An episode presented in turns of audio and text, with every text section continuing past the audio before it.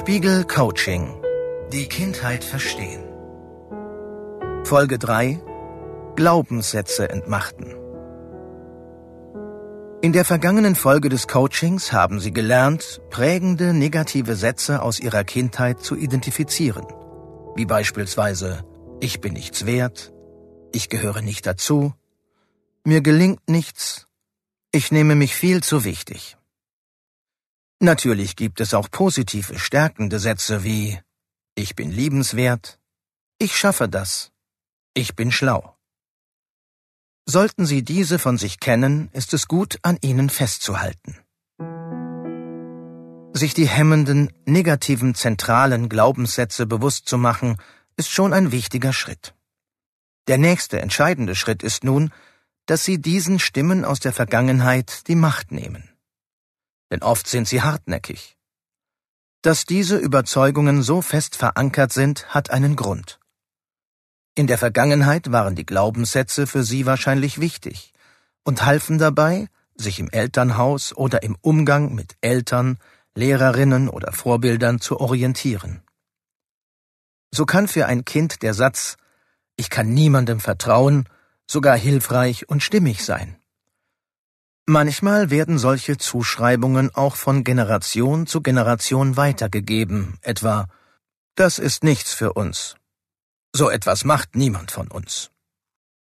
Wenn Sie als Kind an Aufgaben gescheitert sind und Ihnen dies von Eltern oder Lehrerinnen auch so vermittelt wurde, dann konnten Sie als Kind gar nicht anders, als das Etikett unfähig oder leistungsschwach zu übernehmen und sich auch genauso zu fühlen. So kann ein solcher Satz sogar zu einer sich selbst erfüllenden Prophezeiung werden. Weil ich glaube, dass ich die Aufgabe nicht schaffe, schaffe ich sie auch nicht. Doch auch eine nicht gerade ideale Kindheit muss nicht dazu führen, dass man für immer ein unglücklicher Erwachsener sein muss. Die Entwicklungspsychologin Lieselotte Ahnert sagt dazu, der Mensch ist ein sehr plastisches Wesen und zu großen Veränderungen fähig. Bleibende Schäden sehen wir in unserem Feld fast nur an Kindern, die in Waisenheimen, in völliger Gefühlsarmut oder in chaotischen Familien mit Missbrauch aufgewachsen sind. In düsteren Welten. Mit allen anderen Umwelteinflüssen lässt sich umgehen. Die Krux und gleichzeitig die Chance ist, dass seit der Kindheit einige Zeit vergangen ist.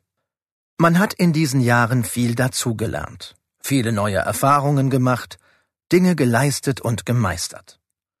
Versuchen Sie deshalb, Ihre Glaubenssätze einmal abzudaten, also auf den neuesten Stand zu bringen. Dabei hilft Ihnen die folgende Übung. Sie heißt Suchen Sie Beweise. Welches war Ihr hartnäckigster Glaubenssatz?